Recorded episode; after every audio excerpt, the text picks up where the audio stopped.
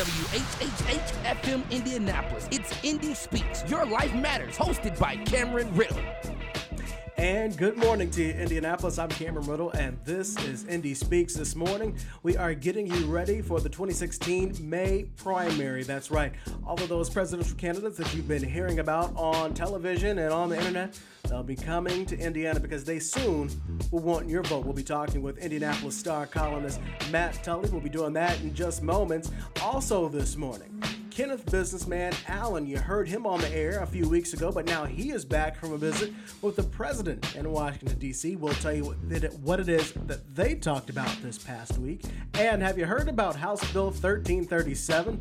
It has everything to do with abortion in Indiana, and it'll make this state one of the strictest places to be able to get an abortion. We'll talk with the Indy Feminists who will join us on our line coming up this hour. But first, we'll begin with Matt Tully, who this week wrote an article in the Indianapolis Star to the Ohio voters who it looks like heard him. Uh, Matt wanted them to know how important their vote for the Republican nominee would be for this upcoming primary because oftentimes most of the time, whoever Ohio picks for their presidential candidate becomes the nominee and most times president of the United States. This week, it was their governor, John Kasich, who made his case and beat Donald Trump. It was the only place that Donald Trump lost this week, but still big victories for the both of them. What this means now is they will be coming to the great state of Indiana. 57 delegates are up for grabs here in the Hoosier State, and they're going to want your vote and your attention. So, to talk about how important that impact in Ohio had on the rest of us who have had yet to vote is Matt Tully from the Indianapolis Star. Matt, good morning. Good morning. How are you? I'm good. Uh, what inspired you to go ahead and write that column to the voters of Ohio? Well, um, in all honesty, the, the column was really to the voters of Indiana, but I, I kind of thought a, um, a fun way to do it would be to, to write about the Ohio primary and kind of make it an open letter to Ohio. I was surprised by how many people told me they sent it to their brothers and sisters and cousins and friends in Ohio, and I've actually heard from a lot of people in Ohio. Um, but but I, I just once again wanted to make the case that I think Donald Trump is beneath what we should expect as a minimum level of decency in a, in a presidential candidate. Um, and, and I thought that was a way to do it. I also thought, you know, Ohio was extremely important. If, if Donald Trump had won Ohio, that race is pretty much over. Um, uh, I, I still think he gets the nomination, but but it, it, it, at least at this point, the Republican voters can step back, breathe a little bit, and think about what they really want in a nominee, and, and, and the race continues for at least a few more weeks. I watch the Sunday shows and I watch MSNBC and CNN all day, and I have conversations about this. And so many Republicans I think, are just flat out lying to themselves about how successful Donald Trump has become. Whether or not you agree uh, that he is going to be the best nominee, let alone president, or if he's a good idea at all, there are people out there who are voting for him. This week, that man cleaned up on Super Tuesday. Um, are you worried um, with how Indiana is going to vote? Because I think this is going to be Trump land. Yeah, um, I, it's too early for me to know exactly um, what's going to happen in Indiana. You know, six, seven weeks is a long time, but I don't think Indiana is that much different than Michigan went, went for Trump. Ohio, you know, was a different beast because they had their home state governor. Mitch Daniels was running for governor, and this was 2012. I, you know, I, I, I think it's a different story. But you're going to have Trump, Cruz, um, maybe Kasich. Uh, with, with that being the case, based on just what's happened nationally, I, I I do think there's a very good chance that, that he wins the Republican primary, even with uh, a lot of Republicans, you know, holding their nose or, or, or staying out of it.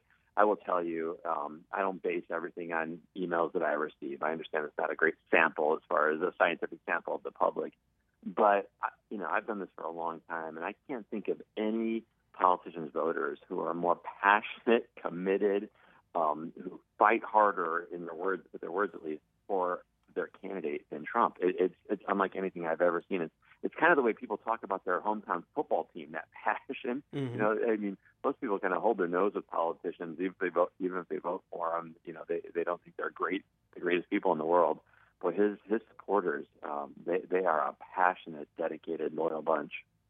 Indiana, we've become known as a conservative state, and Yeah. I think if people were to actually go out and vote, our Democrats, our uh, youth, uh, the black people, uh, the minorities of Indiana, if they were to go out and vote, we'd be far more purple than we continuously uh, become red. We've made headlines over the past two years for doing some ultra conservative things, whether it be RFRA. mm-hmm. or now this House Bill 1337, which we'll hear about more this hour mm-hmm. in the mm-hmm. show.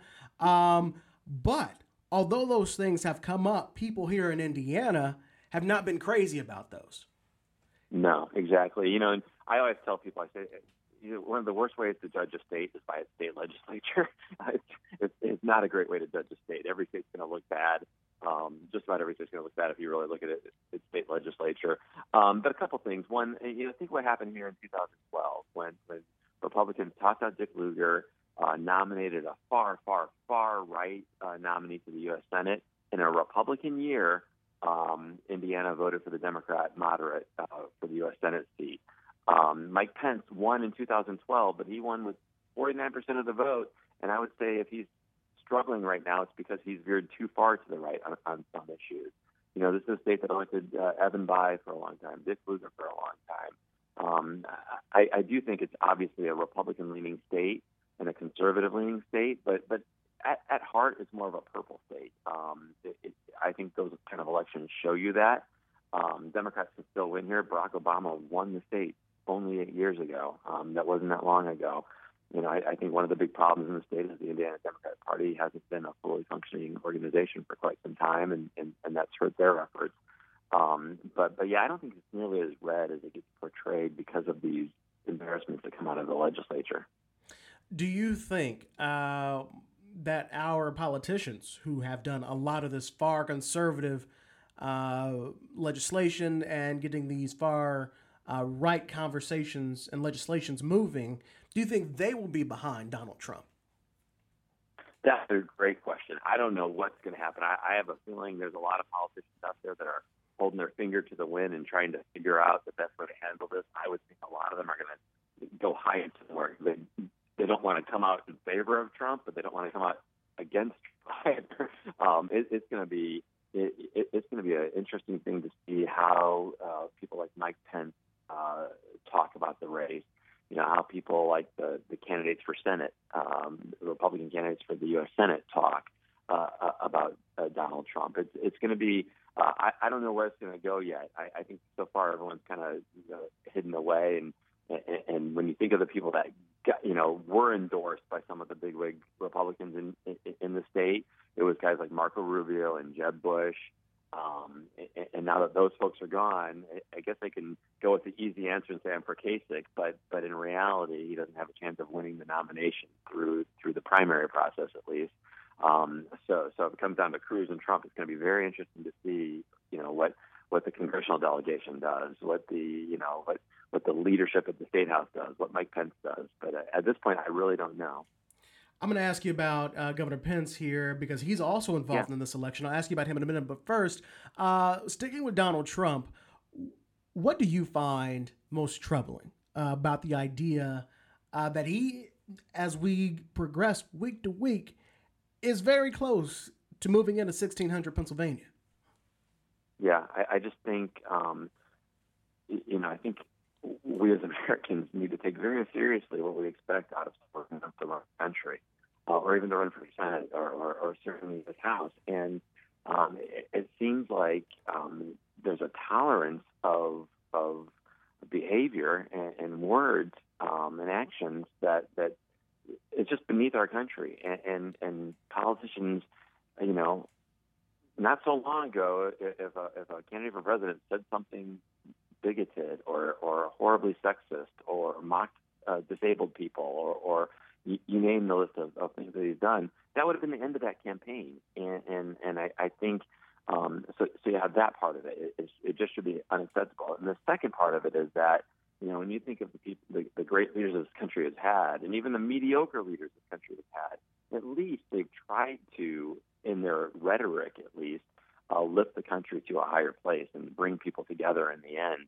Um, and here is a guy who looks out into the crowd, sees that that anger and that division and that animosity and, and the ugliness, and, and and just tosses you know, gasoline on it. Uh, there's a great scene in the, the the movie Game Change, which is based on a book about the 2008 presidential election, where John McCain's speaking to a crowd, and some people in the crowd just start saying horrible, you know, you know, uh, things about Barack Obama, racist things, and and the look on the actor's face. I think it was Ed Harris playing him. The look mm-hmm. on his face, and it was based on something that really happened.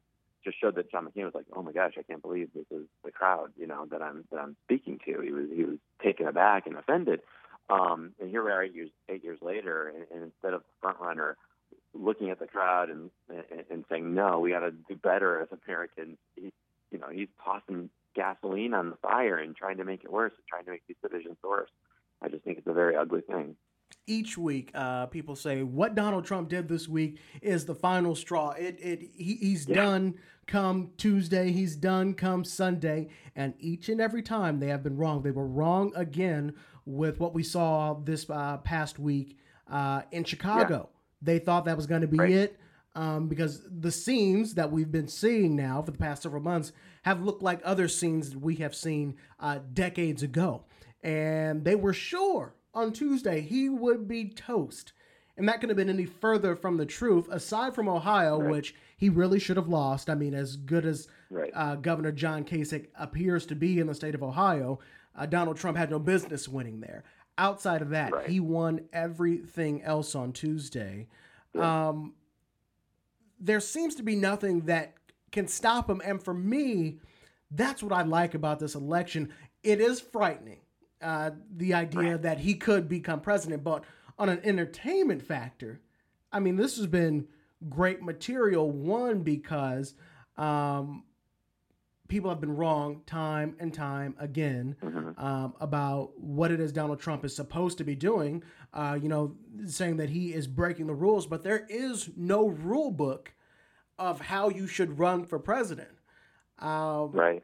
And he has continued to defy that each and every week. Do you think the same um, will happen once his attention starts to focus on Indiana? Well, um, yeah, I think it's going to be the same. I think, listen, I, have fallen for it numerous times where he has done or said something that, that I thought, okay, that's the end. I honestly thought when he took on Fox News, I thought, well, a Republican in a Republican primary taking on Fox News, that's not going to go well. Well, it did. You know, when he when he trashed former President Bush um, and, and accused him of lying uh, leading up to the war. I, I thought in a Republican primary that would cost him. Um, it didn't. So I've fallen for it numerous times, not to mention you know some of the other things he said. I think it's reasonable that people fell for that, though. That, that people were fooled because you know history has shown that there are mistakes that politicians made have made in throughout history, modern history, that were nowhere near as bad as some of the things he's done, and it ended their careers, ended their their campaigns at least. So, so I think it's not not surprising. I, I don't think anything's going to change between now and the primary. I think once we get to the general election, and he doesn't only have to, um, you know, appeal to you know 40% of the Republican primary electorate, but has to appeal to 51% of the American electorate. Um, I, I think that then these things become a little more dangerous for him, right? Um, I, I will say I like one thing. You, I really like one thing you said. There is one silver lining, I think, to all this, um, as scary as it is, and as much as I oppose what, what he's doing and selling, I do like that um, you know it has poked holes in the party system, and I've had problems with the party system forever. And I just think you know whether I agree with the policies at the heart of the parties or not, I just think the parties have had way too much control for way too long. Uh, and, and it, it is nice to see someone from outside the party system um, winning. Um, I just wish it wasn't him. And, and, and then also, it's been nice to see that negative ads don't always work. Mm-hmm. I mean, it's just been such a, it's just, I, you know, cycle after cycle after cycle, these campaigns are determined by negative ads. Well, in his case, they're not working. And, and so, you know, if there is a silver lining, it's that, that, that, that old, you know, silliness isn't working this time. I, I think for numerous reasons that you just named off are reasons why Donald Trump is going to do well in the Indiana primary because of the things that we have seen come from Governor Pence, RFRA, and you know how much of a debacle that was on the national stage. Um, and I mean, we, you could name off a list of things that have happened in the past four years of Governor Pence's right. administration that just did not uh, really sit well with Hoosiers. If the idea that people like Donald Trump because he is different and that he is unlike any politician that we've seen before. He is unlike a Governor Pence. If people are tired of what Governor Pence is doing, I really think Hoosiers are going to be uh, digging Donald Trump. And I think one thing that is, going to help him, he's already kind of uh, been talking about it nationally, is the whole Carrier incident. I think he's going to come here and yeah. play that up very well. Um, and if I were him, and I would take that as a chance you know, to talk to Carrier. Absolutely. And, you know, also, I mean, Cruz is not a perfect candidate. Indiana is not a perfect state for Ted Cruz. I mean, mm-hmm. you know, mm-hmm. Ted Cruz, you know, he, he does, you know, he, he appeals to the evangelical uh, voters, um, even though Trump has done pretty well with, with those voters. You know, that's that's not as nearly nearly as dominant here in Indiana as maybe in, um, you know, Iowa or some some other states where, where Cruz has done well. Um, you know, we, we've seen time and again that that in Indiana, people, moderate Republicans, have kind of um, rejected the you know the far right social agenda. Um, you know that's why Joe Donnelly's in office, not Richard Mourdock. That's why Mike Pence is kind of on the ropes mm-hmm. this election year. Um, so, so yeah, I, it, if there's another alternative, I, th- I think uh, there might be a different story. Um, but if it's just uh, you know Ted Cruz versus Donald Trump, with John Kasich taking away some of the votes that normally would go to the anti-Trump person. I, I think you're right. I think he, he comes into Indiana clearly as the front runner. Let me ask you on the other side: Hillary Clinton or Bernie Sanders here in the Hoosier State? Yeah, I, I think this is a, a Hillary Clinton state. Um, uh, you know, this is a traditional traditional state. Uh, Democrats are, you know, tend to vote more with the, the kind of traditional establishment candidate.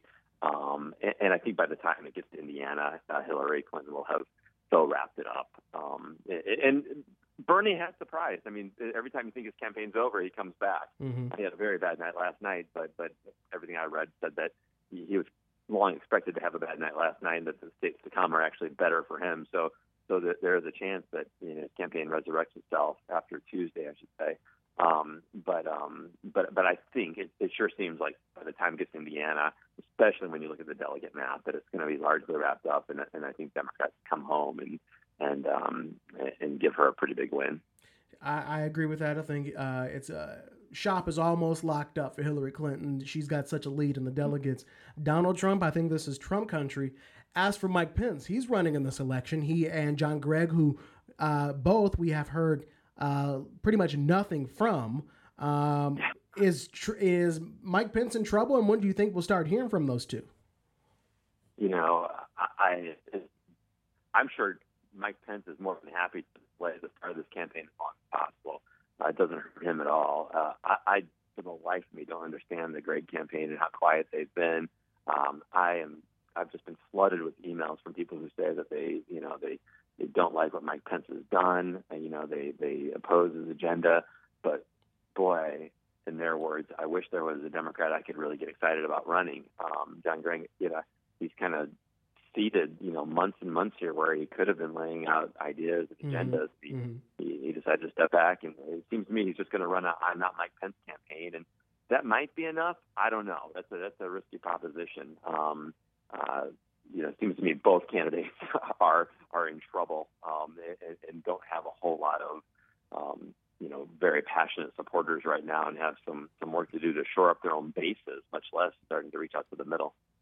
Well, hopefully now that we are actually in primary season and that's about to be over, but as quick as it starts, we should be hearing from them soon uh, because the clock yeah. is ticking.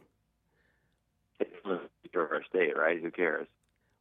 Exactly. let, let, let, me before we go. I want to I want to throw something at you. I was talking with somebody. I said this a long time ago. I also said that Donald Trump would do very well nationally, but nobody yeah. listened to me when I said it. What do you think of Hillary Clinton and a John Kasich ticket?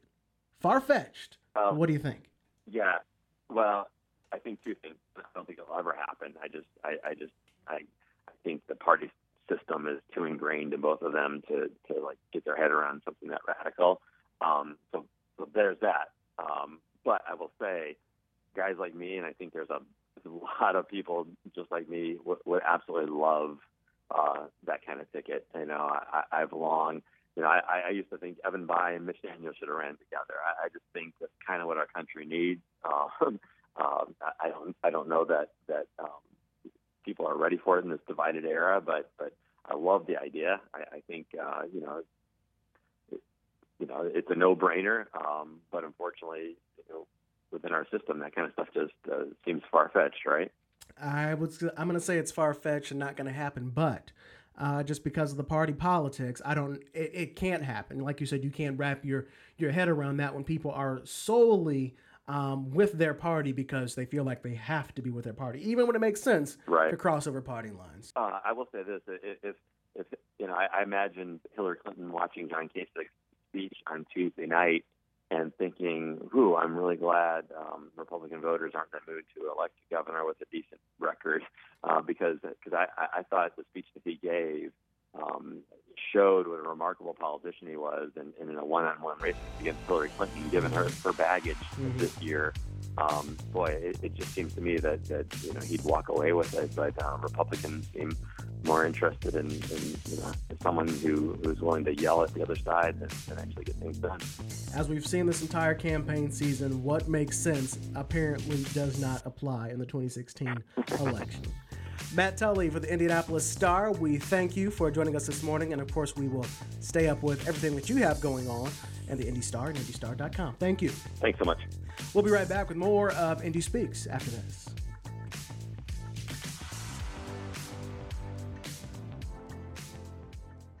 Hey, nap time. this is your boy Rickey Smiley, and you're listening to Indy Speaks with Cameron Riddle on Hot 96.3.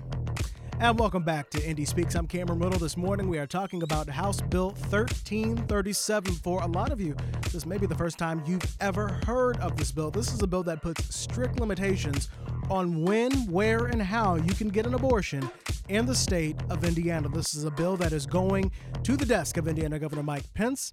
And one thing that you may find interesting about this bill is that it is written and promoted by a group of old men who can never carry a baby. Uh, so we can get into a discussion later about how we need more women to be down at the state house and in the legislature to make some law so that we don't have come up with uh, bonehead ideas like this one. And this bill is getting a lot of attention. This will make it one of the hardest places in the entire country. This is some stuff that you would normally hear down south out of Texas. This is some weird stuff for a northern state. So there is a group that is pushing back against Indiana legislatures and trying to get the attention of Indiana Governor Mike Pence. They are a group of people, and I'll tell you why I say a group of people in a moment, but they are the Indy Feminists. And I have two of their members on our live line this morning. We have Harmony Glenn and L. Roberts. They are a part of the group Indy Feminists, and they join us this morning. Good morning, ladies. Good morning. Good morning. Okay, we've got a, a lot to break down here. Tell me about House Bill 1337 and why, for you, it's a concern. So, 1337 is actually sort of two bills in one. There was one bill in the Senate that looked like it was about to um, kind of crash and burn. So they excavated the language from that bill and shoved it into 1337 to create um, a, just an omnibus anti-abortion bill. Um, and regardless about what decision any particular person would make for themselves in the instance of, um, you know, pregnancy intended that is um, experiencing problems or unintended, um, the, the, fact remains that abortion is a, a, a safe and legal medical procedure and currently, Indiana is one of the top four states where it is hardest to get one, and this bill would make it so much worse. Um, we're looking at um, additional financial obstacles in an ultrasound that has to be done 18 hours prior to the abortion service itself. Um, we're looking at a lot of things that sound like helpful information, but are really there to actually shame and demean and coerce pregnant people um, sometimes at you know some of the most vulnerable and heartbreaking moments potentially in their lives, um, as they are um, experiencing issues with much wanted pregnancies um, that may or may not be compatible with life, um, or may or may not um, have a, a diagnosis of a disability that you know could really impact not only you know the the potential person to be born, but also you know the family. Um, And to be honest, we're dealing with some pretty racist stuff in this bill, too. Um, there are specific bans on um, either sex or race selective abortions, um, which, one, there's no compelling evidence that it's happening here in America in the first place. Um, two, most of the abortions that take place in Indiana, the vast majority of them, happen well before you could determine what sex a fetus was. And three, these are uh, things that are very specifically targeted at the fact that Indiana has one of the largest growing um, um, Asian populations in the Midwest, um, specifically due to immigration. And there's this stereotype that Asian communities don't value girl children, and so they will choose to have abortions instead. And like I said, there's there's no compelling evidence that that's happening here in America, but that's targeting them, and it and it leaves women of color vulnerable in the doctor's office to their doctor racially profiling them in order to theoretically stay within the bounds of this law. Let me ask you this: It is my understanding that when we elect local officials to go work on our behalf at the state house, they are working on our behalf supposed to supposed to be a representation of what the people of Indiana, the people that elected them, um, voted for, voted for them, and they want the people they the people of Indiana want these elected officials to do something for them. So I guess my question is who asked them to do this? The, I mean there are so many um, things that people have asked the state legislature to do and they don't get it done, but ideas yeah. like this come up. Um, this is about pandering to a very, especially in an election year, this is about pandering to a very specific subset of their voting bloc. Um, you know, this is a, about pandering to people who don't believe that any individual Hoosier has the right to bodily autonomy once they become pregnant. Um, this is about you know, especially for, you know, Governor Pence and, you know, some of the legislators we're seeing who are running for re-election this year. This is about getting dollars um, both in and out of state from people who want to see this kind of legislation passed.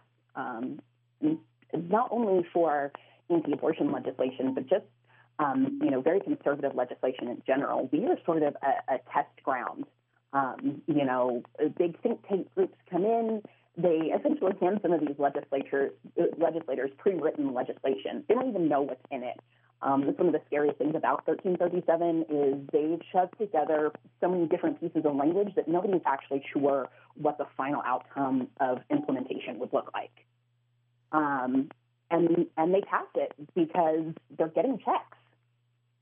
You all have been down at the state house. Um, from what I understand, I haven't found a female legislator, uh, someone who actually can carry a living person inside of them, um, who helped come up with this bill. Am I wrong, or is there uh, a female legislator down there who is helping to write this? Because as far as I know, this is a bunch uh, of old men who can never carry a baby who are coming up with this stuff. The legislature is primarily male um, you know, primarily cisgendered men who will never never have a pregnancy. Um, but that does not mean that no women support them. Um, Senator Liz Brown um, is a very big proponent of this bill. I sat in a committee hearing and watched her be very rude to some people while she questioned them, um, and very much with an agenda towards. Um, uh, bringing up things that are not true and have been disproven because they're really great talking points um, when it comes to the, the anti choice community. What it's important also to remember that, you know, patriarchy doesn't really know a gender, that there are women who also support and uphold patriarchal values as well. What is it that you all as a group are trying to do? Um, right now, we're asking Governor Pence to veto the legislation. Um, it's passed through uh, through both houses of the legislature. The legislature's gone home for the session. It's sitting on his desk awaiting his signature, and you know he's got two options, three options. He can sign it and put it into law. He can sit there and say nothing, and sometime within the next, depending on how you count, about five to seven days, it will become law anyway, whether he signs it or not. um, or he could veto it and and do his job, which is to to you know act in the best interest of Hoosiers, and this bill is not.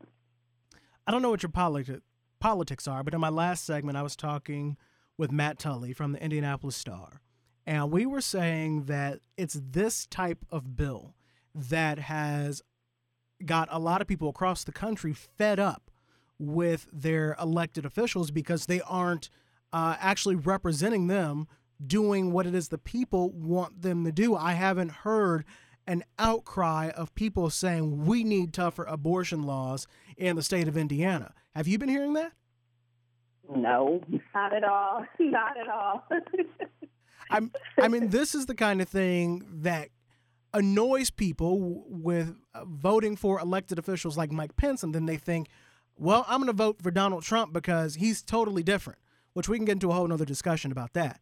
But right, um, I just, I guess I, I'm a little confused, dumbfounded as to why this is necessary. I know you brought up several points uh, that they say uh, that they are concerned about trying to prevent in case this would happen. But, you know, if there are medical reasons that a woman should not be carrying that baby, if a doctor says, as I understand it, uh, you are going to have a baby who may live six months and is going to be in a world of pain. They will not live long. They will not live a good life. It is an option for you to save what is going to amount to uh, thousands of dollars in healthcare um, and terminate your pregnancy now, not as an option. I don't, I, I don't, I haven't heard anybody saying, you know what, I just think I want to go have fun and have an abortion. There are people who have had to take this measure as a move for a better life. And I understand, as the bill writes, uh, it mentions that abortions would still be allowed under circumstances when it affects uh, the mother's health, but it doesn't talk about the baby's health or the consequences that could come from it. Um, it sounds like other options are wait till the mother has a miscarriage and the baby passes away that way. Well, unfortunately, this law actually accounts for miscarriages also and would criminalize someone who loses a pregnancy they actually want.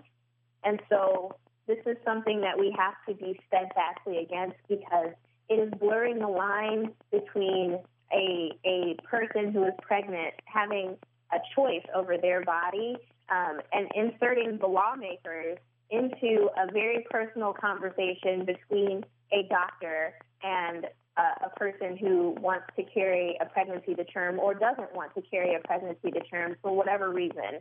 Hang and on, so, hang, hang, hang on one second. Back that up for me. You said that this bill would basically criminalize having a miscarriage. Yes. Explain yes. that part for me again, because my mouth just dropped. The language in the bill includes an abortion and a miscarriage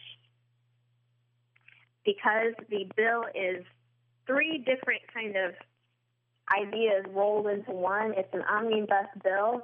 So one one bill actually failed in committee, and so that that actually segment of information was inserted into 1337, as Harmony said earlier. And so it jeopardizes people who choose an abortion and may actually have a mis- miscarriage and have to account for why they miscarried and have to prove that it was a miscarriage, and then tack on um, a lot of different expenses that come along with um, burying remains and requiring a lot of different things that are not necessary or that a family might choose to do instead of actually forcing all families to do the same exact thing.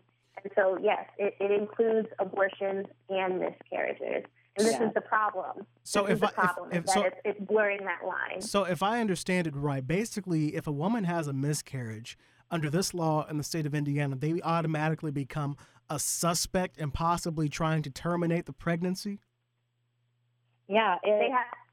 Sorry, go ahead, Harmony. no, it, it it puts pregnant people in in the position of having to explain themselves or what's potentially worse is not explaining themselves and not potentially sharing very important, necessary information with their doctor because this bill puts the doctor in the investigator's seat.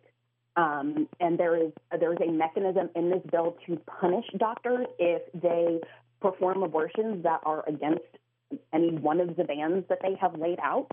Um, so it's you know that's again how you know it, we're talking about how parts of this bill are racist you know, in a in a sex or a race selective abortion ban, who is going to get looked at more carefully?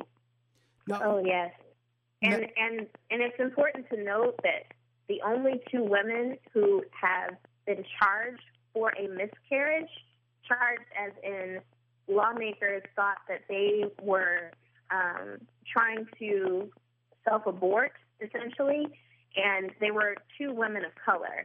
And so that just shows you kind of where this could possibly lead and who would possibly be the target, the, the intended target of this type of legislation. Wow. Um, we're getting ready to run out of time here, but I know a lot of people are thinking okay, so if you make abortion difficult, um, nearly impossible, in the state of Indiana. What about the neighboring states? Is there anything that is stopping, other than the financial reasons, which is a, a, another cost, of just someone traveling across the border to Ohio, Michigan, or Illinois to see a doctor or a clinic and get an abortion? At this moment, no. But as we discussed earlier, Indiana is a testing ground. If this passes and this sticks here and the decisions that come out of the Supreme Court this summer go the wrong way, Ohio will be next in line. Ohio's been trying to pass a ban on abortions at the moment, uh, uh, potentially a, a six week total, you know, post six week of pregnancy total abortion ban for the last I don't know how many sessions. Um, you know, if, in, if Indiana passes this legis- passes this bill, if it, if it goes into law and the governor doesn't veto it, it gives license to every other state legislature. I mean, we have seen the number of abortion restrictions on the state level in the last decade rise exponentially.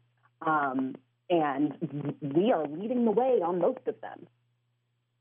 Wow. So, um, um, you know, it, it, might be an option now. It might not be an option by this time next year. All right. Um, the financial burden can't be understated. In the coming days, as you said, this is already on the desk of Governor Pence. Is there anything that people out there who are listening and concerned can do and tell them about Indy Feminist, where they can contact you for more information, comments, questions, concerns. Yes. So Indy Feminist is on Facebook, facebook.com backslash indiefems. Um, you can find our blog at uh, indiefeminist.wordpress.com. Um, the blog is particularly helpful because you can scroll back through about the last three or four entries and you can find all our breakdowns on why this is wrong. You can find links to our petitions. Um, we delivered 2,700 signatures to the governor on Monday um, or to his office. Um, since then, we are on track to almost double that number as more and more people find out what's, what's going on behind closed doors in, in their state house. Um, there is also a link where you can find every possible way to contact the governor's office yourself directly and tell him how you feel about this. And we encourage you to do so and do so often. And you can do so. Uh, we will link you to Indy Feminists, their Twitter page and Facebook page on our website uh, at hot963.com. Uh, Harmony and L, uh, thank you so much for taking a few minutes out to uh, explain House Bill 1337 to our listeners. Thank you for having us. We'll be right back with more of Indy Speaks. I'm Cameron Riddle, and this is Hot 96.3. Join the conversation and let your voice be heard by dialing in and calling 239 9696. Now back to Indy Speaks Your Life Matters with Cameron Riddle.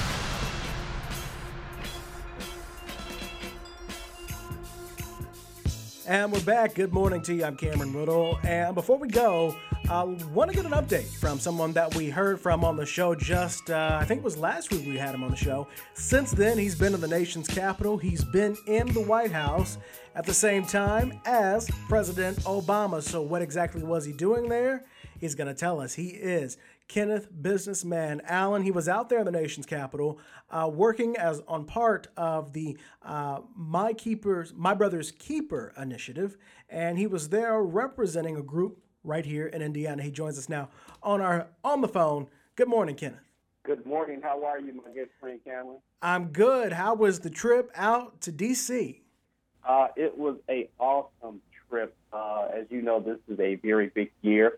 Uh, we are in transition as it relates to the leadership of our president. So uh, emotions were high. Uh, it was just a great opportunity to, to, visit our nation's capital, and particularly to visit the White House and learn specifically a little bit more about the president's My Brother's Keeper initiative, which you know we are just a little bit over a couple of weeks of the anniversary of when he actually launched this initiative. As you are well aware, this initiative was the cry uh, from the black community when we started to see repeatedly so many of our African American mothers and sisters being uh, uh, murdered in the streets at the hands of law enforcement and those in authority. So the president uh, did not want to sit silent. He thought it not robbery to see what he can do in his capacity uh, as our leader, as our commander in chief, to be able to do something um, forward thinking, to be able to engage at the grassroots level. And so he put out an opportunity for several cities to actually get grant money uh, from the White House to be able to have a Brothers Keeper initiative. As you know, we do have one here uh, in Indianapolis that is managed uh, by the Indiana Black Expo. Anytime you get to go to the nation's capital, let alone the White House, it is a uh, prestigious honor. How did you uh, get the chance to do it? Well, you know, they say uh, it's not what you know, but it's who you know. So I am fortunate and blessed to be able to know some folks that are in key positions that, you know, understand my role and responsibility with the Indiana Commission on Social of Black Males office uh, and wanted to make sure that we were had a voice and a seat at the table. As you know, Dr. King uh, once said and said it on several occasions actually that if you're not at the table, you are in fact on the uh, on the men, on the menu. Mm-hmm. I want to thank definitely our, our great Congressman Andre Carson, who's doing an outstanding job uh, fighting uh, here in the district out in Washington D.C. Uh, and then Congressman Hank Johnson, who was very very uh, instrumental in making uh, my trip come to come to pass. So while you were out there, what was it that you guys talked about while you were in 1600 Pennsylvania? Well, uh, actually, we got a progress report on some of the cities that are doing some outstanding things throughout the country. Uh, not only is Indianapolis a part of that initiative, but also Gary, I believe, received some funding here in the state of Indiana. And as you know, from the commission level, we have a very vested interest because we have commissions all throughout the state of Indiana, particularly uh, in those cities that have a high concentration of African American males. And we want to see every, obviously, every Hoosier male doing uh, well in the state of Indiana, but our focus was African American males. So any resources that we were able to get uh, out there and any information we can do here uh, to be able to assist our local commissions because every city does not have an active local commission at this moment, and every city, as you know, does not have uh, the funding from My Brother's Keeper initiative. And so we want to be able to come alongside those cities who don't have the capacity to be able to actually get those grants to have a My Brother's Keeper initiative, to be able to still support them, to be able to provide resources to be able to help our African American males across the state of Indiana, from Gary to Evansville, from Terre Haute uh, to Richmond. So, uh, as you said, you were sent uh, partially there on behalf of Indiana Black Expo and uh, Congressman Andre Carson. What's the type of report that you will be giving them about what you learned there? I, I wasn't there on behalf of Indiana Black Expo. I said they have they are responsible for our Brothers that initiative here in Indianapolis, and we were a part of the actual uh, actual planning committee. Our, our executive director James Garrett was a part of that uh, initial group that helped form the My Brothers Keeper initiative. And so, what we want to be able to uh, continue to count on our congressmen uh, and those vested stakeholders to be able to continue to let us know where the resources are. Uh, I'm a firm believer uh, that prayer moves heaven, the money moves earth, and so we have to begin to be able to put resource uh, and invest in our young black males. As I shared with you last time I was on the show, uh, we had an opportunity to take a few African American males before the Indiana General Assembly, before they uh, shut down for, for this particular legislative session. And one of the things that we stress is that it's wonderful to recognize these young African American males. They got to stand in ovation in the House chambers. But we have to invest in the African American males. we have to be able to put dollars and invest in their education, invest in their quality of life, and most importantly, invest in their communities throughout the state of Indiana. So we are, as you said, almost a year into My Brother's Keeper. What should we look for in the next year? Well, um, you know, it, it's going to be very interesting uh, because you know this is the current president's initiative, uh, and you know uh, whether we like it or not, come January 2017, we will have the president of the United States of America, and so. We hope that this initiative will continue to be thriving and continue to do well. Uh, but you know, when leadership changes, sometimes programming changes. We hope and pray that this is still a priority for whoever the next uh, leader of our United States uh, of America will be. And of course, uh, as you are now going to be a frequent friend of the show, we're going to be we will be coming back to you to find out what it is uh, we need to know about what's happening inside of our community and and all of the places that you seem to be pretty welcome uh, into going to talk to. Absolutely, absolutely. It, it is indeed an honor and pleasure to be able to speak with you this morning. And anything that we can do uh, from the commission standpoint, please let us know. I do want to remind you that we have an upcoming initiative, which is our Black Barbershop Initiative, that's going to be taking place uh, all across the state of Indiana, um, really engaging men's health. Uh, we know that our African American males, particularly, don't go to the doctor, and so we're bringing the doctor to them in uh, all of the major uh, cities across the state of Indiana every weekend in April, kicking off on April 1st in Evansville. All right. Well, you know, we're going to have you back on sometime in April to uh, talk about that initiative. Kenneth Businessman Allen, uh, White House guest and ambassador uh, for the city of Indianapolis. Thank you for joining us this morning. Thanks for having us. I appreciate you and appreciate all of my guests this morning, including Harmony and Elle from the Indy Feminist and from the Indianapolis Star, Matt Tully. Uh, everyone, thank you for joining us this morning. The conversation continues on our Twitter page at Hot963 and with me at Cameron Riddle on Twitter and Facebook. We are back same time, same station next Sunday morning, beginning live at 7. We'll see you.